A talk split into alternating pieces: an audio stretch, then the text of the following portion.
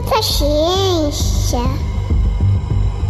Olá, ouvinte! Eu sou Letícia Sarturi e hoje esse episódio é um alerta muito importante. Olá, eu sou Júlio Ponce e nós estamos nesta semana liberando mais um episódio especial porque temos o dever, como cientistas, de alertar a população para o aumento de casos de Covid que podem estar relacionados a uma nova onda, infelizmente. Para falar disso, nós convidamos o cientista Lucas Ferrante, que tem se dedicado aos estudos envolvendo a Amazônia, os povos indígenas e, é claro, aos estudos epidemiológicos da Covid-19 no Brasil, especialmente especialmente em Manaus. O Lucas é biólogo, mestre e doutor em biologia e trabalha no INPA, o Instituto Nacional de Pesquisas da Amazônia. Lucas, eu não vou me estender a falar do seu trabalho, porque eu acho melhor você se apresentar para o nosso ouvinte. Seja muito bem-vindo ao Escuta Ciência. Eu agradeço pelo convite, Letícia, Júlio. É um prazer estar aqui com vocês, com o público aí de casa também. Bom, é, eu sou Lucas Ferrante, tenho trabalhado desde o início da pandemia com as dinâmicas do coronavírus, coordenando um grupo multidisciplinar, pesquisadores da UFMG, do INPA, uh, da UFAM, que é a Universidade Federal do Amazonas, né? Onde nós temos produzido uma série de alertas epidemiológicos que foram é, realmente importantes para alertar principalmente sobre o aumento de casos na Amazônia. É, como vocês falaram muito bem, minha formação é em biologia, é, meu mestrado e meu doutorado são em biologia com ênfase em ecologia, e a parte de dinâmicas epidemiológicas é uma parte importante das minhas linhas de pesquisa. Olha, muito bom ter você aqui, viu, Lucas? É, acho importante a gente é, valorizar os nossos cientistas e ver o quanto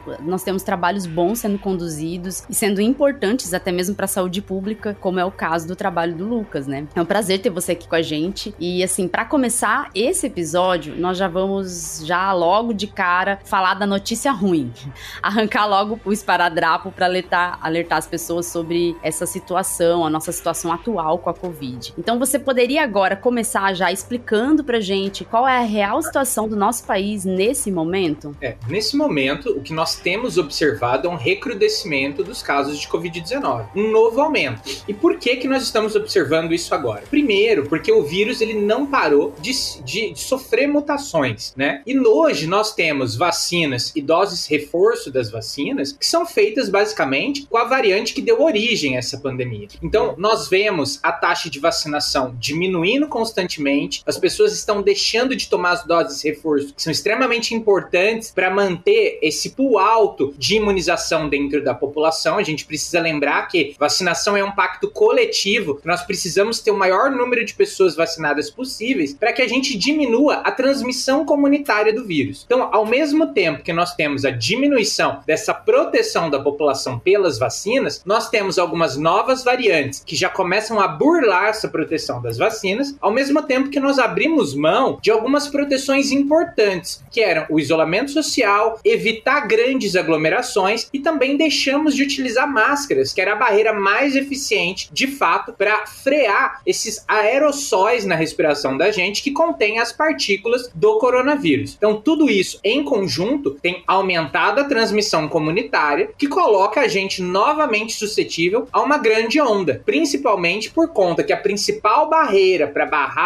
a contaminação de casos, que é a utilização das máscaras, ela foi basicamente abandonada. Então, isso é uma preocupação muito grande grande. Nós vemos que as variantes cada vez elas estão se tornando mais transmissivas, o que tem baixado o número de internações e a letalidade de fato foram as vacinas. Então, o vírus por si só, ele não está se tornando menos letal, ao mesmo tempo que nós estamos abrindo mão do que protegeu a população até agora. Então, isso tem causado já esse aumento de casos. Dentro das últimas 24 horas nós tivemos quase 200 novos óbitos, né? É, extremamente importante que a gente volte algumas proteções e entenda que de fato a pandemia não acabou. É bem complicado mesmo, assim, a gente vê as pessoas relaxaram muito nas medidas. É, eu mesma, quando saio para os lugares, eu fico muito preocupada, assim, quando eu vejo que as pessoas estão, por exemplo, lotando shoppings, às vezes, de final de semana, e todo mundo sem máscara, numa tranquilidade, assim. É, eu tenho usado máscara ainda, tenho usado em locais fechados. Eu sou professora, então, para dar aula, né? Então é importante, porque a sala de aula, às vezes, não tem ventilação, é fechada, tem muita muita gente. E, e eu tento aí manter, por exemplo, se eu tô num lugar aberto, mas eu tenho que ir a um banheiro, eu uso máscara, porque você não sabe, né? O banheiro é um local, local mais fechado. Então, assim, a gente ainda toma os devidos cuidados, mas infelizmente a população já relaxou bastante por causa de uma política que fez com que isso fosse relaxado, né? É, e dá uma sensação de falsa segurança, né? De a gente achar que por as pessoas terem sido vacinadas, por algumas delas terem contraído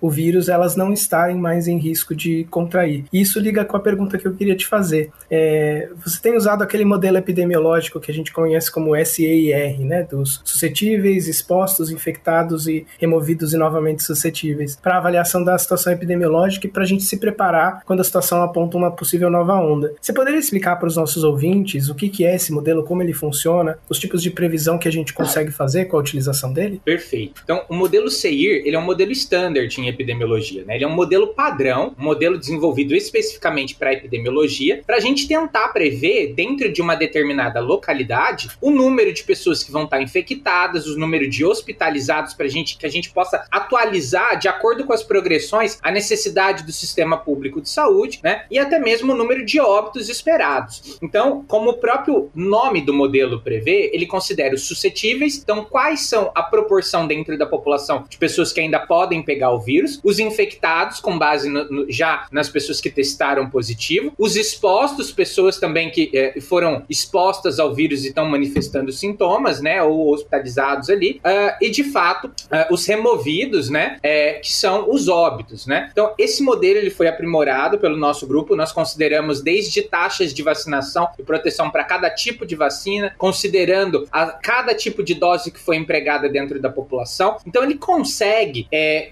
estimar, através dessas taxas de transmissão do vírus, que são taxas muito bem conhecidas, como que as dinâmicas do vírus vão se comportar ali dentro da população. Então, como ele é um modelo que a gente chama de modelo compartimentado, então, normalmente eu vou ter os, os uh, uh, vou ter os expostos, né, os suscetíveis, e aí normalmente essas pessoas elas vão sendo movidas dentro de cada compartimento do modelo. Então, uma pessoa ela tem chance de ser exposta, infectada, se recuperar ou vir a óbito. Então, com base nessas taxas de mortalidade do vírus, de transmissão comunitária, que considera inclusive a mobilidade urbana de cada município, a qual a gente aplica o modelo, essas taxas são bem próximas do que de fato acontece nas dinâmicas das cidades avaliadas depois. Então, esses modelos, por exemplo, eles foram muito importantes porque nós chegamos a prever a segunda onda de Covid-19 de Manaus com mais de seis meses de antecedência com ele, por exemplo, né? E uh, é importante dizer que a predição de quando a onda vai acontecer, ela é muito difícil de ser feita, justamente porque as dinâmicas de transmissão elas acabam variando muito ao longo de semanas, meses ou até dias, né? Então a transmissão comunitária ela muda, mas o número de suscetíveis naquela população ele é sempre constante, né? Então partindo do pressuposto que eu não tenho novas pessoas chegando na minha cidade e pessoas saindo ali,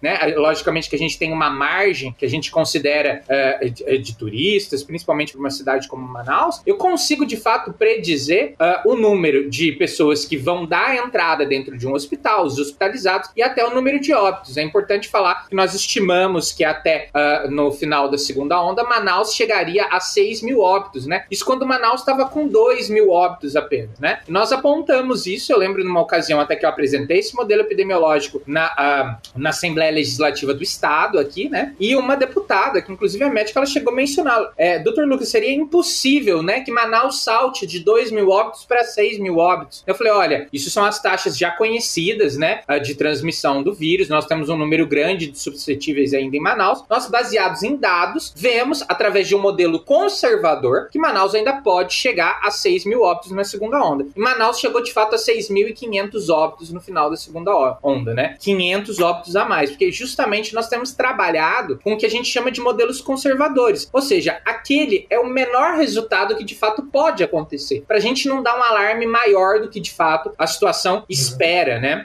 É, esse modelo também a gente chegou a utilizar ele em Curitiba, a, a cidade pensava em abrir e propiciar um retorno escolar antecipado sem a vacinação. Nós conseguimos é, realizar uma nota técnica com esse modelo, apontando com previsão quando que o número de casos iria aumentar novamente. Entregamos isso para a prefeitura e a prefeitura decidiu abster de fato dessa abertura, adotando um lockdown de 21 dias, tal como nós recomendamos, que inclusive foi noticiado pelo jornal Estadão, foi eficiente em salvar 1.500 vidas, né? Nós evitamos 1.500 óbitos ali. Então, é, esse é o papel do modelo CEIR. Predizer uh, uh, com antecedência quais são os índices uh, de internações que nós vamos precisar, principalmente na pandemia da Covid, onde nós tivemos um congestionamento do sistema público de saúde, o que aumentava a mortalidade com o colapso né, da saúde de cada município. Então, esse modelo ele tem essa função, evitar que o caos se instale. E é importante né, a gente pensar nessa questão de usar o modelo conservador, porque eu acho que quando a gente tem essa tarefa de alertar, como alguns é, alertam sobre é, alterações climáticas, sobre é, violência, que é a minha área de, de, pesquisa, sobre a própria Covid, se as piores é, é, previsões se concretizam, é, as pessoas às vezes falam, ah, mas não tinha nada que tinha que fazer, é o destino. Se elas não se concretizam, elas vão falar, ah, mas então não precisava ter todo esse estardalhaço, né? Porque olha só como o número não chegou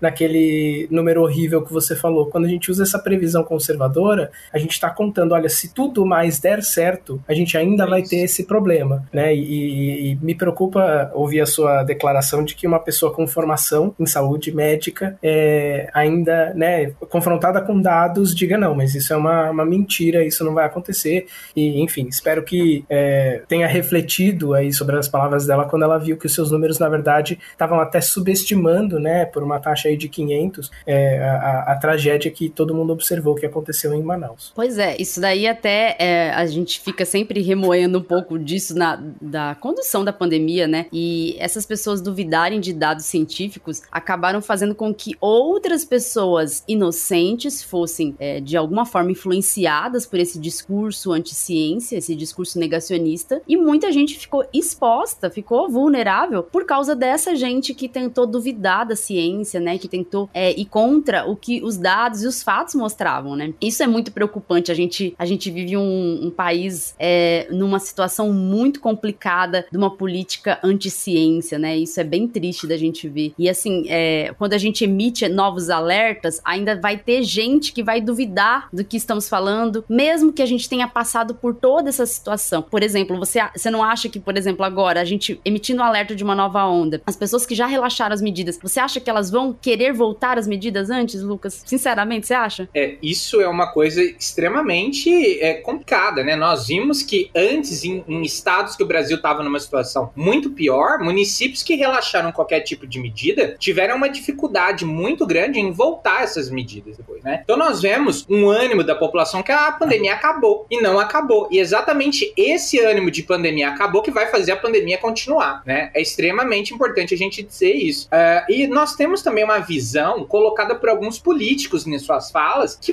que nitidamente apontam que nós superamos a pandemia, né? Então isso é muito preocupante, que uma autoridade pública vem até a população uh, afirmando que de fato nós já passamos pelo pior momento. E de fato isso não necessariamente é verdade, porque até o momento nós utilizamos em todas as grandes ondas, em todas as ondas, nós utilizamos máscaras, que são a barreira de fato mais eficiente para conter a transmissão viral. Ou seja, agora nós vamos enfrentar uma nova onda, apesar da vacina, sem essa importante barreira que diminui em torno de 80% a transmissão comunitária do vírus. Então nós vamos chegar a limiares de transmissão comunitária que nós não chegamos em nenhuma outra fase dessa pandemia. Consequentemente, nós vamos ter muito mais casos, um sobrecarregamento ainda maior do sistema público de saúde, que pode voltar a vir a colapso de novo, e aí a mortalidade dispara, podendo disparar, inclusive, em limiares muito superiores do que a gente já observou. Então, justamente a nossa negligência com isso vai fazer com que talvez essa onda seja uma das mais severas, se a gente não tomar ações em tempo real, né? Então,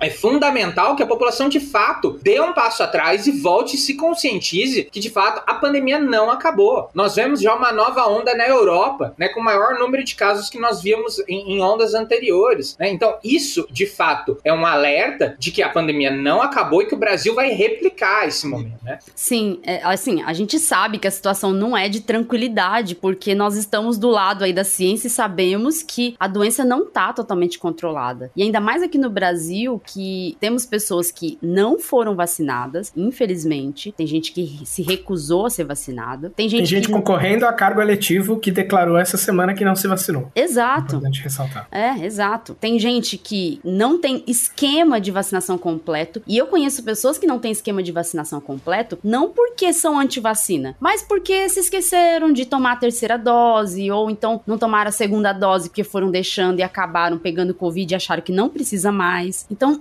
porque tem uma série de informações erradas, né, vindo também de autoridades. A gente sabe que as variantes têm escape imune, as vacinas não estão atualizadas para as variantes e a, a, gente tem esse cenário das pessoas não usando máscara. Então, é, tá difícil controlar esse aumento de número de casos, né? Então, é, como que você acha aí que a gente pode agir nesse momento? A gente sabe que essas análises, essas análises permitem que as políticas públicas possam, assim, basear-se nessas evidências e tomar algumas ações, né? E, e, direcionar ali as ações para controlar a doença. Mas será que isso está sendo considerado mesmo pelo, pela política do governo atual? Perfeito, Letícia. Que a gente vê de fato que o governo Bolsonaro é negacionista em todos os aspectos, né? Nós tivemos isso não só na saúde pública, mas na área ambiental muito mais exacerbado, né? Nós tivemos de fato ministros que não acreditam em, em efeitos de mudanças climáticas e acham que isso é uma a, a invenção da ideologia marxista, para a gente ter uma ideia, né? Então, uh, de fato, política pública a gente pode esperar que nós não vamos ter nesse momento. Então, por isso que é necessário que quem pensa de maneira científica paute por um governo, de fato, que não seja negacionista, né? Nós temos uma escolha muito séria para fazer essa semana ah, para o Brasil, que vai ser se a gente vai enfrentar essa nova onda, de fato, se, se de fato ela for estourar só o ano que vem, com, com aspecto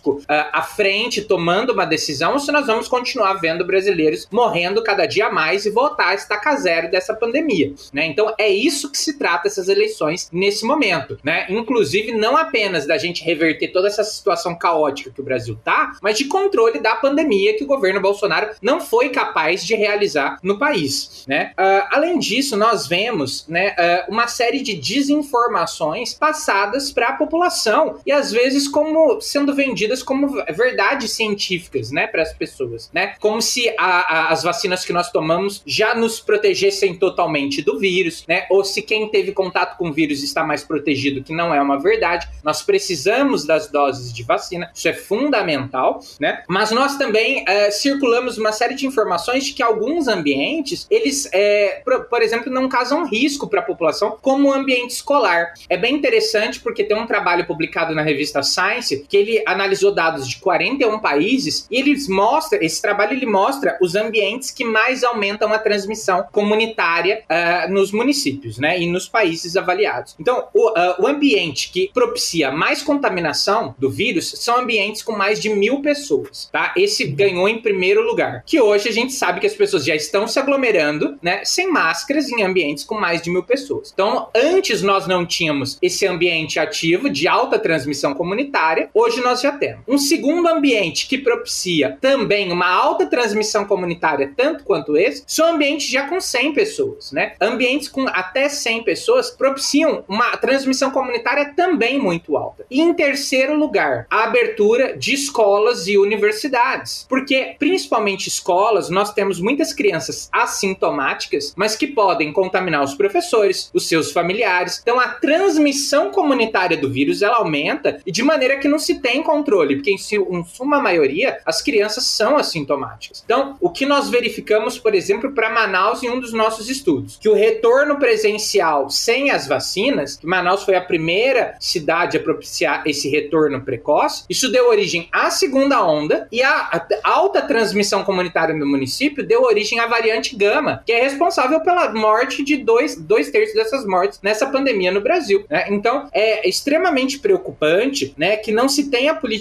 pública hoje para um passaporte vacinal nas escolas e que ainda se estabeleça o uso de máscara em escolas e universidades. Então, esse é o tipo de medida que nós precisamos ter implementado novamente imediatamente. Né? O Brasil não vai superar essa pandemia sem um passaporte vacinal nesses tipos de ambiente, lugares como shows que concentram mais de mil pessoas, né? Ou então festas com mais de 100 pessoas, ou ambiente escolar que tem uma alta transmissão comunitária e a vacina é importantíssima para a gente diminuir essa transmissão. Então, se a gente tiver aliado uma dose uh, de vacina reforço a cada seis meses ou um ano, com base nas variantes que circularam no período anterior, mantendo a utilização de máscaras por um período um pouco mais longo ainda nesses ambientes, de fato nós conseguiremos sair da pandemia. Mas isso precisa ser adotado imediatamente. Nós já estamos vendo que, por exemplo, no ambiente escolar, é onde está se dando a maior alta de transmissão comunitária, novamente, mais uma vez, propiciando uma alta contaminação da população. Então, adotar essas medidas são fundamentais nesse momento. É preocupante mesmo essa questão do ambiente escolar, até porque tem crianças que não estão vacinadas, tem vacina que não está sendo disponibilizada para criança por conta de, de ações é, do governo. O Ministério da Saúde não está disponibilizando vacinas para criança. A gente já teve aprovação e mesmo assim não há disponibilização. Então eu entendo, por exemplo, há muitos pais e mães preocupados com essa situação e a gente precisa realmente entender o papel do governo nessa falta de ação e também nessas ações que deliberadamente é, batem contra a ciência, né? Vão, de, vão contra a ciência, como essa, essa falta de vacinação das crianças, sendo que já temos até vacina aprovada, né? É, é, eu acho que essa questão é bem importante, porque de fato nós estamos num momento de desgoverno, nós não temos capacidade uh, de esperar que o governo resolva esse problema, né? principalmente no ambiente de alta transmissão comunitária. Inclusive, nós temos instado os próprios sindicatos uh, de servidores das escolas, né, de professores, a tomarem as próprias providências para providenciar protocolos adequados para defender o passaporte vacinal e a utilização de máscaras ainda, né? Uma vez que uh, depende, inclusive, dessas instituições promover a proteção dos seus funcionários ali que estão na linha de frente uh, da, do contato com a área de maior transmissão comunitária da Covid, né? Então nós precisamos lembrar que nesse momento nós não temos política pública, né? Nós estamos basicamente num salve-se quem puder, né? Quem tem condição de se manter ali nas medidas, de fato, está tendo, tá se, se, se expondo menos ao vírus. Então nós precisamos, de fato, entender que nesse momento, com o atual governo, nós precisamos ir além uh, uh, das nossas obrigações, principalmente quem uh, demanda né, de proteger o trabalhador ali na linha de frente, porque nós não temos um governo para fazer isso, tá? Então isso é extremamente importante. E antes que esse governo mude, nós precisamos lembrar que talvez essa onda já esteja estourando, né? Então nós precisamos de uma conscientização e de uma ação maior envolvendo toda a sociedade nesse momento, porque senão mais uma vez nós vamos estar suscetíveis a um, a um novo colapso, né, por conta da inépcia desse governo que é completamente esquizofrênico no combate uh, da pandemia ou em, em, outras atuações também que demandam de questões técnicas e científicas. É, esse foi um governo que, em toda ocasião que pôde, sabotou as medidas científicas para proteger a gente da Covid, né? Foi falar mal de, de máscara, foi falar mal de vacina, foi falar mal de isolamento, foi falar mal de lockdown, que o país não teve nos níveis que a gente viu em outros que tiveram números muito melhores do que o Brasil, mas que ainda é usado né, como uma, uma forma de, de crítica, é, é, instou algumas pessoas a invadirem o hospital público para filmar, para ver se realmente as pessoas estavam falecendo de Covid. Teve uh, uma apoiadora que tem cargo no legislativo que falou que estavam sendo enterrados caixões vazios, né? Então, assim, é um desrespeito completo com, com, com a morte, com, com a doença e com os cientistas, né? E a gente viu durante esses últimos quatro anos é, descaso com a universidade pública, corte de, de linhas de pesquisa, corte de fomento, demissão do diretor do INPE, é, pessoas falando é, coisas sem nenhum embasamento científico e muitos episódios lamentáveis de perseguição pessoal a cientistas, né? Não um debate de argumentos, mas um, um ataque pessoal à figura do cientista. É, você chegou a passar por alguma situação em que você pessoalmente se sentiu ameaçado é, durante é, esse percurso aí dos últimos três anos que a gente viveu sob o governo Bolsonaro e a pandemia? Júlio, eu vivi sim. uma das áreas paralelas é, a, a, minhas áreas de pesquisa é, sobre epidemiologia são as áreas de desmonte ambiental e de políticas públicas ambientais. E eu lembro que um dos primeiros problemas que eu tive com o governo Bolsonaro foi uh, em 2020, quando eu derrubei um decreto dele, da Tereza Cristina e do Paulo Guedes, que visava uh, o plantios extensos de cana-de-açúcar na Amazônia e no Pantanal. Então eu tenho alguns uh, trabalhos importantes do impacto de matrizes agrícolas sobre estrutura florestais, sobre a biodiversidade, dentre eles um trabalho extenso feito na Mata Atlântica. Tinha também uma letter publicada na Science e outra publicada na Nature. Então eu realizei uma denúncia no Ministério Público Federal com base nesses dados científicos e junto com o Ministério a gente conseguiu redigir uma ação que foi capaz de derrubar o decreto porque uh, de fato os ministérios não, não conseguiram dar argumentos técnicos para embasar isso. Eu lembro que logo que saiu isso, o próprio ministro de Ciência e Tecnologia, Marcos Pontes, eu fui informado que ele ligou no INPA pedindo a minha cabeça. Isso foi uma das primeiras ações. E depois agentes da ABIN vindo no INPA pegar meus dados também, né? Então, é isso lá no comecinho. Durante a pandemia, isso se exacerbou ainda mais. Eu lembro que, por exemplo, no dia 7 de agosto, uh, nós publicamos um trabalho na Science e outro na Nature Medicine. O da Science dava respaldo a uma ação do Ministério Público Federal sobre uma rodovia aqui na Amazônia que corta um dos blocos de floresta mais conservados, impactando o meio ambiente, os uh, serviços ecossistêmicos da Amazônia, que são importantes para o abastecimento de água do sul e do sudeste, né? Justamente importantes para a agricultura, para o abastecimento humano, né? E também essa rodovia violava o direito de mais de 18 mil indígenas, né? Que têm o direito de consulta prévia, livre e informada, como se estabelece a Convenção da Organização Mundial do Trabalho, né? Que estabelece que povos tradicionais impactados têm que ser consultados previamente de qualquer empreendimento que possa vir impactá-los, né? Então, é, nessa publicação nós alertamos sobre essa rodovia, que era uma obra do governo federal, né? Uma promessa de campanha do Bolsonaro, o próprio vice-presidente da República falou que ele comeria a boina do uniforme dele se ele não pavimentasse a rodovia em 2020, né? E essa publicação nossa serviu para uma série de judicializações dos trechos, né, que não uh, tinham estudos ambientais adequados nem a consulta dos povos indígenas. E justamente no mesmo dia também nós alertamos que Manaus passaria por uma segunda onda de Covid-19. Em conta dessas duas publicações, uh, o INPA foi cobrado para que soltasse uma nota pública falando que não se responsabilizava pelas minhas declarações, né? Uh, então, diferente do que a UFMG, que tinham autores do nosso artigo e a própria UFAM aqui de Manaus soltaram notas na mídia exaltando os estudos que estavam nos maiores periódicos científicos do mundo, né? O INPA soltou uma nota pública com meu nome falando que a instituição não se responsabilizava por essas declarações. E a partir daí eu recebi uma série de ameaças de morte, né? Calúnias e difamação a, anexadas justamente a, a, a, essa nota pública, justamente porque o, uh, não houve como descredibilizar a pesquisa feita, então houve a tentativa de ataques diretos a mim, como se eu fosse parar de divulgar esses dados ou fosse parar de fazer pesquisa por isso. Inclusive, eu recebi dois atentados, né? Um em novembro de 2020, uma tentativa de sequestro, que uh, foi informado que eu estava interferindo em assuntos de segurança nacional, e depois, em dezembro, uma tentativa de envenenamento, inclusive. Né? Então, é extremamente preocupante porque isso parte diretamente de falas do presidente da República que incitam pessoas completamente sem bases uh, uh, morais ou, ou, de fato de limiares de ação para atuar contra cientistas, contra políticos que têm defendido causas de saúde pública e ambiental, né? Então nós vimos, por exemplo, disparado o número de assassinatos de ativistas ambientais aqui na Amazônia, né, no governo Bolsonaro. E justamente por ações que, que partem de falas e defesas feitas pelo próprio presidente da República. Então, não necessariamente que esses políticos precisam estar envolvidos nesse tipo de ação, sendo que de fato, uh, uh, em parte dessa perseguição estão diretamente envolvidos,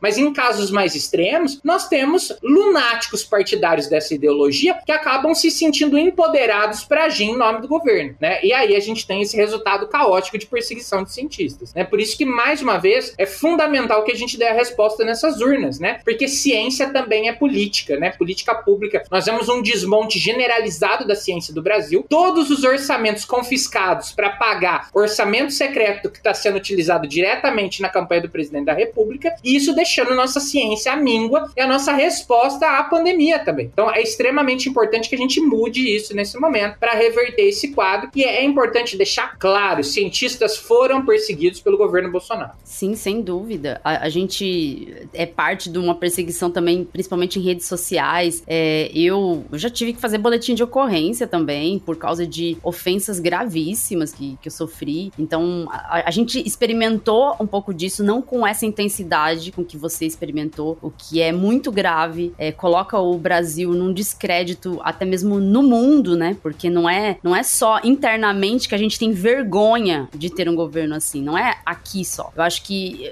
o Júlio, por exemplo, que tá fora do Brasil, ele, ele imagina que se alguém que trabalha com ele lá escuta um negócio desse, é, ele vai ficar envergonhado pelo país. É uma vergonha que a gente tá vivendo. Assim, esse descaso com a ciência que tá acontecendo não é, é um mero descaso que aconteceu assim ao acaso. Isso é uma política. É importante a gente sempre deixar claro. É uma política anti-ciência que tá instalada no governo federal e por causa disso ele tem aparelhado instituições para que essa política seja mantida. Se esse homem é reeleito, nós simplesmente deixaremos de ter ciência aqui no Brasil, porque a queda no investimento é cada vez maior. Essa perseguição aos cientistas desencoraja desencoraja os cientistas de poderem fazer pesquisas importantes, como essas ligadas à Amazônia, ligadas à Covid. Então, esse é, é um momento muito importante que a gente está vivendo. É, eu até tenho insistido em falar com pessoas indecisas e pessoas que dizem que vão anular mesmo, né? Que vão votar branco, que não vão votar. Até com pessoas que acham que vão, que vão votar no, no Bolsonaro. Eu tenho falado e mostrado o, o caos que a gente viveu, o quanto esse caos pode ser aprofundado e virar uma política de governo completamente instalada que demoraria muitas décadas para a gente reverter, né? Ou então talvez a gente não conseguiria reverter em muitos casos. Então a gente tem que reforçar isso.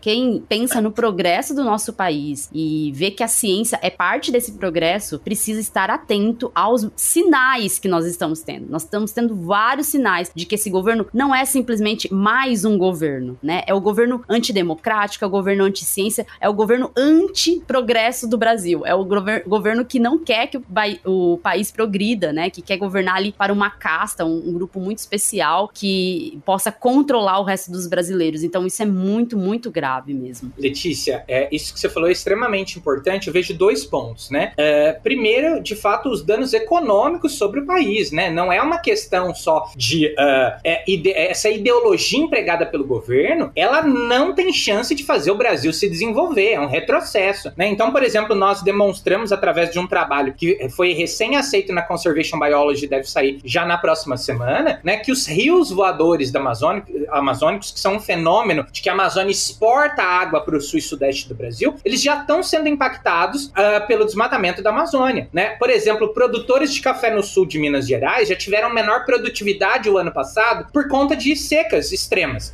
né? Uh, que foram intensificadas pelo desmatamento da Amazônia, né? Então, por exemplo, nós vemos uma ação dessa uh, do, do Bolsonaro, do Paulo Guedes e da Tereza Cristina, que são ministros, né? De tentar intensificar plantios extensos de cana-de-açúcar na Amazônia e do Pantanal. Um dos argumentos era um impacto sobre os rios voadores, né? Então, os danos ali para o país, a gente estava falando de desabastecimento hídrico humano sem proporções no sul e no sudeste do Brasil, principalmente para São Paulo, que é abastecido pelo sistema Cantareira. Nós estávamos falando ali de colapso da agricultura no sul e no sudeste do Brasil, que são as regiões mais produtivas. Então, esse governo ele não é nem um pouco técnico, né? Uh, uh, se a gente não tivesse impactado aquilo ali, o governo Bolsonaro tinha conseguido naquele momento destruir a própria agricultura do país, né? O Brasil estaria num caos ainda maior do que está hoje. Nós vemos que o desmatamento exacerbado da Amazônia, ele já está impactando a nossa agricultura, o nosso abastecimento humano, né? Então, a, as consequências disso são muito graves, né? Inclusive, a Amazônia pode se tornar um vetor de novas pandemias, né? Porque degradação ambiental propicia saltos zoonóticos, né? E é importante deixar claro, a região amazônica não está preparada para dar um alerta epidemiológico. Prova disso é que a variante gama que surgiu em Manaus, pela alta transmissão comunitária, foi detectada primeiramente no Japão. Então, nós não estamos preparados, né, eh, para dar respostas a, a, problemas que vão interferir, inclusive, na nossa é, economia. Né? E é importante deixar claro que o governo federal está gerando esses problemas por ser um governo ideológico. Né? Você falou muito bem que esse é um governo ideológico. Nós tivemos uma publicação na Environmental Conservation, que é editada pela Universidade de Cambridge, lá em 2019, onde nós apresentamos um dossiê do presidente da República e dos ministros e das ações propostas. Né? E a, a, aquele é, é, estudo especificamente ele falava como o novo presidente do Brasil, os ruralistas, isso já no título, vão impactar o meio ambiente, os povos indígenas e o clima global. Isso lá em 2019. Nós vimos tudo isso se concretizando. Por quê? Nós tivemos, de fato, um ministro uh, do meio ambiente que era anti-meio ambiente, um ministro condenado por favorecer mineradoras, né, por estar tá envolvido com tráfico de madeira ilegal. Nós tínhamos, de fato, ministros das relações eh, exteriores, né, que não acreditavam em mudanças climáticas, que hoje já é uma prioridade no mundo para ser discutida entre os países. Nós tínhamos uma ministra uh, de direitos humanos que foi denunciada por nações, pela nação Wailapiti, por exemplo, por tráfico humano, né? Então, quando a gente tem uma ministra de direitos humanos, que era Damares Alves, que foi denunciada à Comissão de Direitos Humanos da Câmara dos Deputados em 2009 por tráfico humano, por favorecer tráfico humano, a gente já vê que esses ministros estão sendo escolhidos a dedo para sucatear, né, e destruir as pastas a qual eles foram uh, colocados. Então, não houve nenhum, de fato, uh, ministro técnico no governo Bolsonaro. Prova disso, por exemplo, foi o Eduardo Pazuello no Ministério da Saúde, que se acreditava ser um, um, um, um especialista em logística, mandou vacina que era do Amazonas para o Amapá e vice-versa, né? Então fez uh,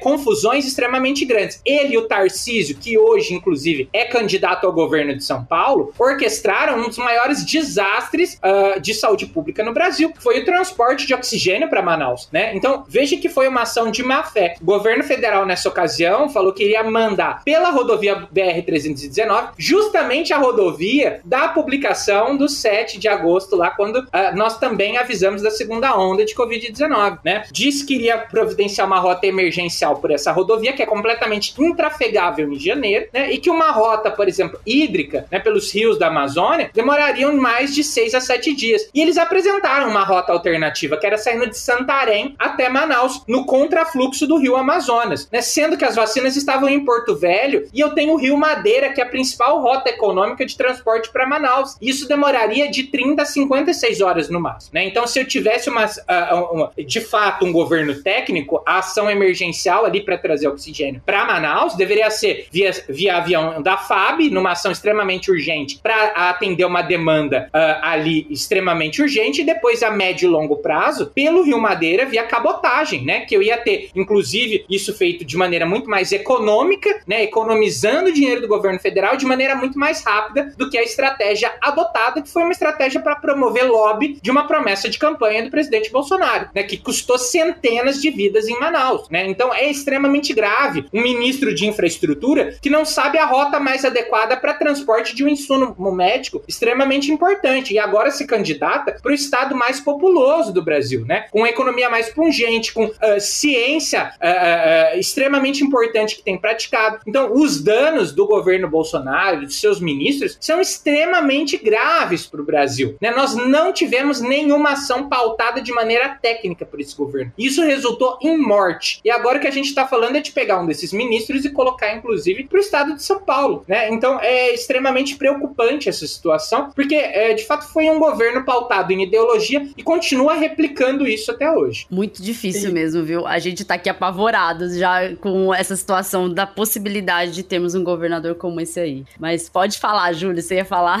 É, não, eu queria falar que é importante a gente destacar, porque quando a gente é, fala né, dos feitos do governo Bolsonaro, muitas pessoas podem pensar que a gente está fazendo por um alinhamento ideológico a, a, oposto ao dele, por uma questão de, ah, eu não gosto pessoalmente do Bolsonaro, então qualquer coisa que ele fizer eu vou criticar. E eu acho que é muito importante porque na pandemia a gente teve uma demonstração que eu acho bastante. É, que ajuda a exemplificar que não é o caso, é, pelo menos para mim e para Letícia, que somos de, de, São Paulo, que foi o caso do governador João Dória. Né? Apoiador de primeiro momento do, do Bolsonaro, alguém com quem eu, é, do qual eu discordo de várias posições. Eu era funcionário do estado de São Paulo, acho que ele fez algumas coisas que eu não concordo, mas quando foi o momento de vacinar, quando foi o momento de defender a ciência, é, de, de garantir vacina, ele estava do lado do Butantan. Acho que cabem algumas críticas quanto à comunicação, quanto à forma como eles fizeram as coletivas, é, que acho que naquele momento, enfim, né, por uma questão é, de, de, de, comunicação, eles não fizeram na, da melhor maneira possível, mas era uma pessoa que não negava a ciência, né, que entendia, olha, a gente tem a vacina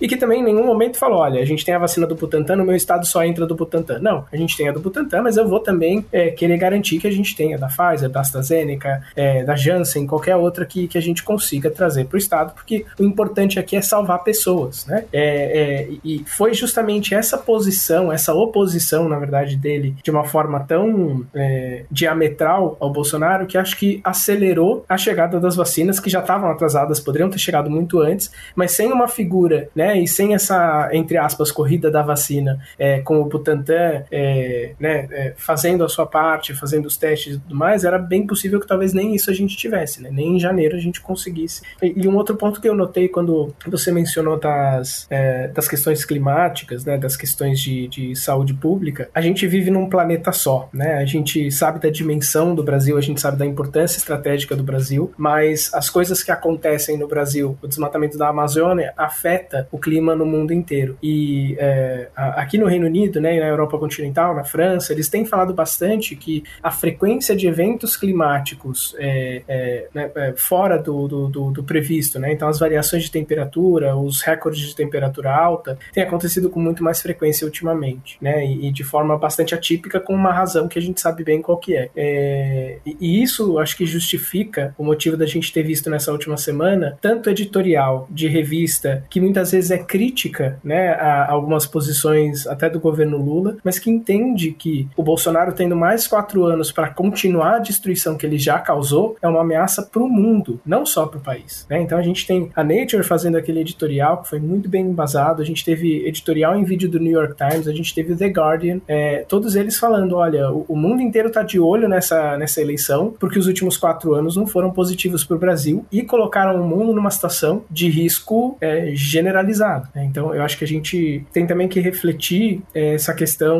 é, de como a gente vai ser visto lá fora, né? de como a gente quer reconstruir o país, o que a gente quer deixar de herança né, para os nossos descendentes, porque o que a gente tem visto nesses últimos quatro anos é mesmo esse impulso de destruição. Muito triste mesmo, assim. É, eu, eu fico é, um pouco desanimada do fato de que mudando de governo, ainda assim a gente vai ter uma certa dificuldade para se recuperar. Mas eu tenho esperança que sim, a gente vai conseguir mudar de governo, porque eu acho que a maior parte da população conseguiu enxergar o quanto esse governo foi tão, tão nocivo para o país em todos os aspectos, né? Não é só na ciência, não é só na saúde pública, também é na economia, né? Então a gente tem várias, várias frentes aí que foram é, tiveram muita, muito, muitos danos frente a esse governo que não tem nada de técnico, que é anti-ciência, que é ideológico. Então, infelizmente, a gente passou por esse momento na nossa história. Vamos ter dificuldade para se recuperar, porque ainda continua esse movimento, mas a gente vai seguir em frente porque há esperança. Nós podemos mudar isso no domingo. A gente pode votar por, pela mudança que a gente deseja, por um país que possa progredir e que possa valorizar a ciência e os cientistas.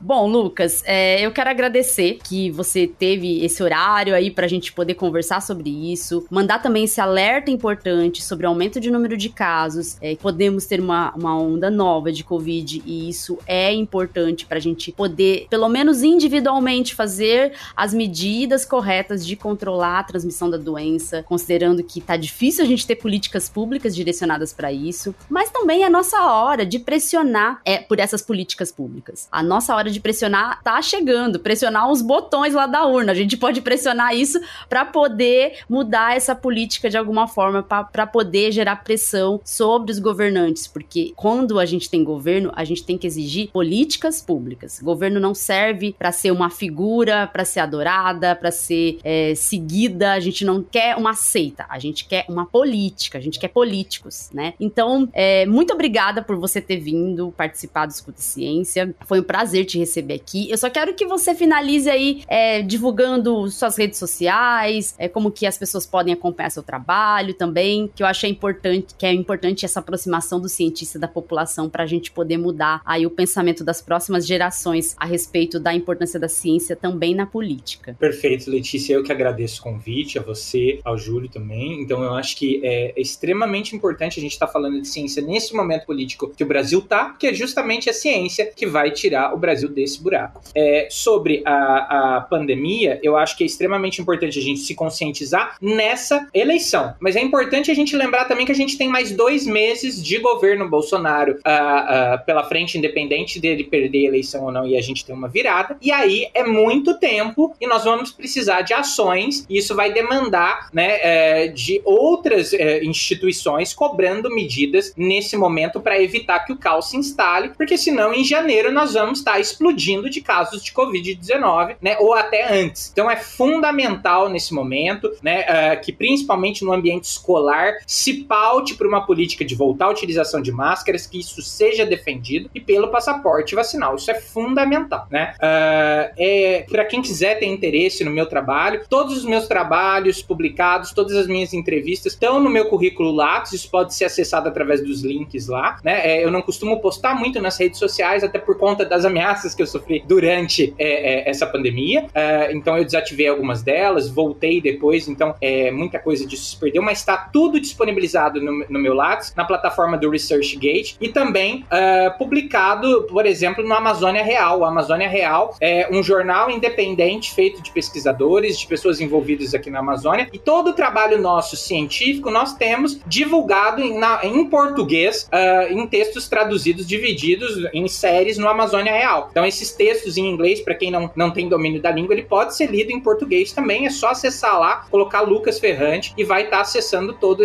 todos esses trabalhos também, que é extremamente importante que a população se e vá atrás também para buscar esse tipo de informação. Então, nesse momento, nós precisamos voltar a usar algumas medidas, usem máscaras, se vacinem, tome a dose reforço quem não tomou, levem seus filhos para se vacinar. Isso é extremamente importante. É importante que diretores de escola, né, que os professores comecem a se mobilizar para uma maior proteção nesse momento, porque esse vai ser um ambiente de maior transmissão comunitária. Nós já sabemos do risco, né? Uh, principalmente nós precisamos exigir para o ano que vem um passaporte vacinal para toda a comunidade escolar. Isso é fundamental. Mas talvez essa onda ainda estoure antes do ano que vem. Então é fundamental que nós adotemos essas medidas agora, tá? E, e potencialmente essa onda pode ainda ser uma onda muito grande. Então gostaria de agradecer a vocês pelo convite para a gente estar tá podendo discutir esses assuntos imprescindíveis para mudar os rumos do Brasil e ainda evitar mais mortes por Covid-19 nesse momento, tá? Então qualquer pessoa que tiver interesse aí pode entrar em contato pelo e-mail, né,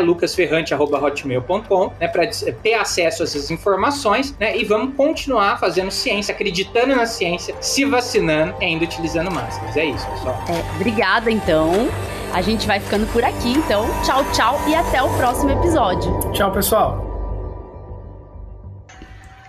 Ei, ouvinte, não vai embora ainda não. Você sabia que agora você pode apoiar o Escuta Ciência? Sim, nós criamos um Apoia-se para o Escuta Ciência. Você poderá nos ajudar a ampliar nosso trabalho e custear os gastos que temos para semanalmente colocar o Escuta Ciência no ar.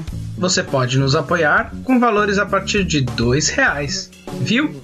A gente nem tá pedindo muito. E ainda terá recompensas que incluem dar pitacos no podcast, sugerir temas, um grupo exclusivo para apoiadores, episódios exclusivos e até sorteio de brindes com temas científicos. Entra no link do Apoia-se que está na descrição do episódio.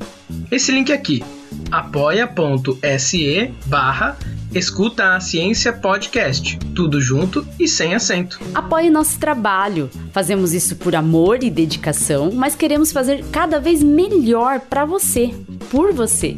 Seu apoio é importante. Se você não puder apoiar com dinheiro, não se preocupe.